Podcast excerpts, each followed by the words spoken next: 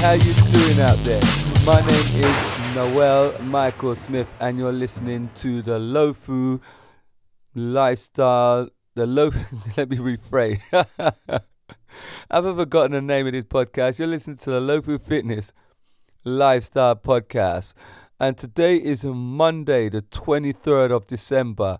Tomorrow is Christmas Eve. We just got two days before we get to Christmas Day, and it's a glorious day. It is today. I had to go out and do my Christmas shopping. Hence, this program is coming to you so late in the day.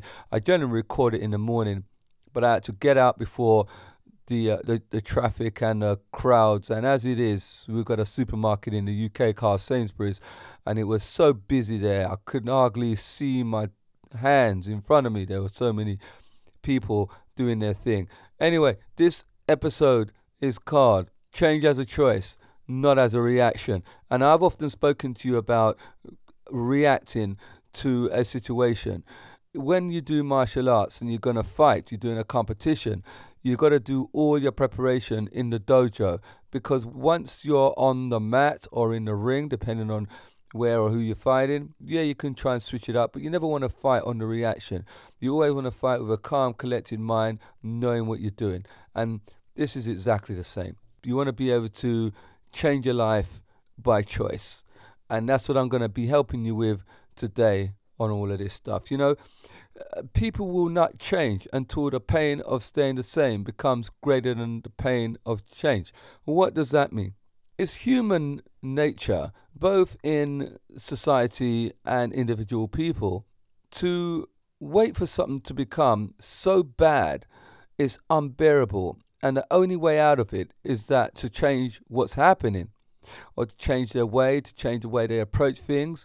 The crisis, trauma, loss, as in losing a family or close friend, disease, injury, uh, um, any of those things will cause you to want to have look at your life and have a dramatic change in the way you've been approaching stuff.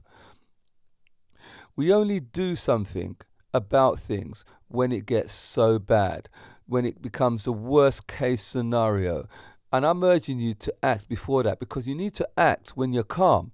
Acting when you're uncalm is not a, a great solution. It's like I just mentioned a minute ago going to Sainsbury's. I, did I say Sainsbury's? Yeah, Sainsbury's is a place in the UK where we go do our shopping for this and that. Shopping when you're hungry is a bad decision because you end up buying all kinds of foolishness you didn't want in the first place. Because your hunger is dictating what you're going to buy.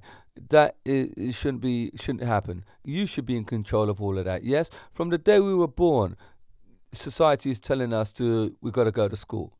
Then after that college university work as a 9 to 5 build a family and go on from that. And it just becomes all a little bit mundane. And it just seems like people, society, and where we are is just telling you what to do all the time. Where are your own thoughts? Where are your own ambitions? What do you want to do? And I, this is a this is a a thing that manifests not just in your head. And it's not just something that I'm saying. Look, society is doing this thing to you, so you should rebel.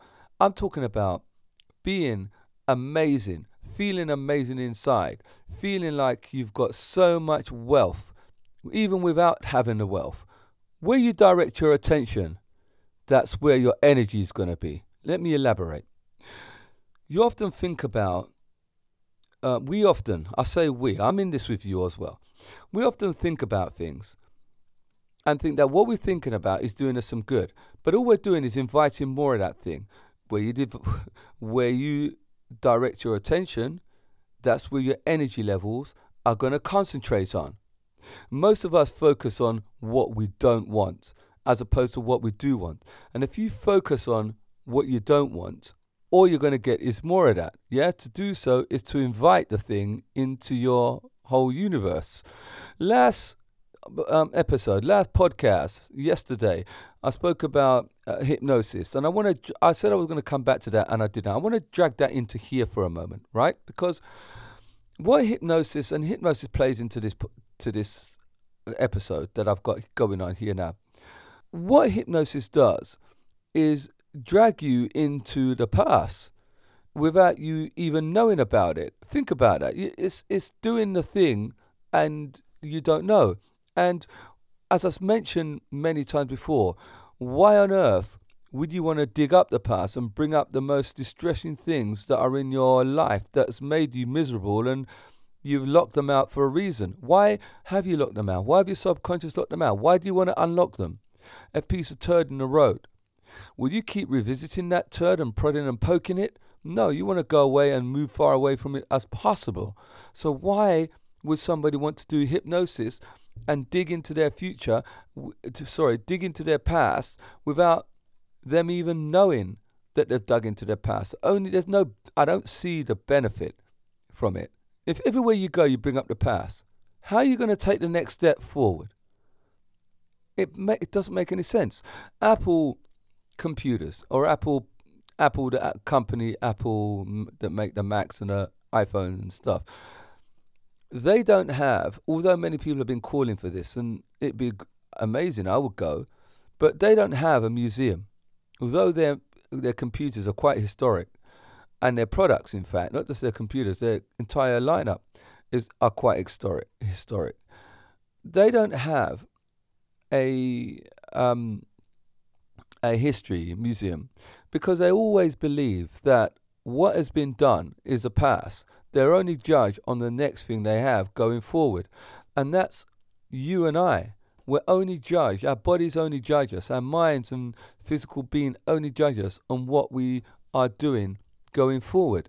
If you've been hurt or scored in the past in some way, then rehashing that is not going to make make it any better. In fact, it's going to make you feel worse inside. And I thought your life was meant to be enhanced over a period of time. As you grow up and get more mature in life, you also should gain in wisdom.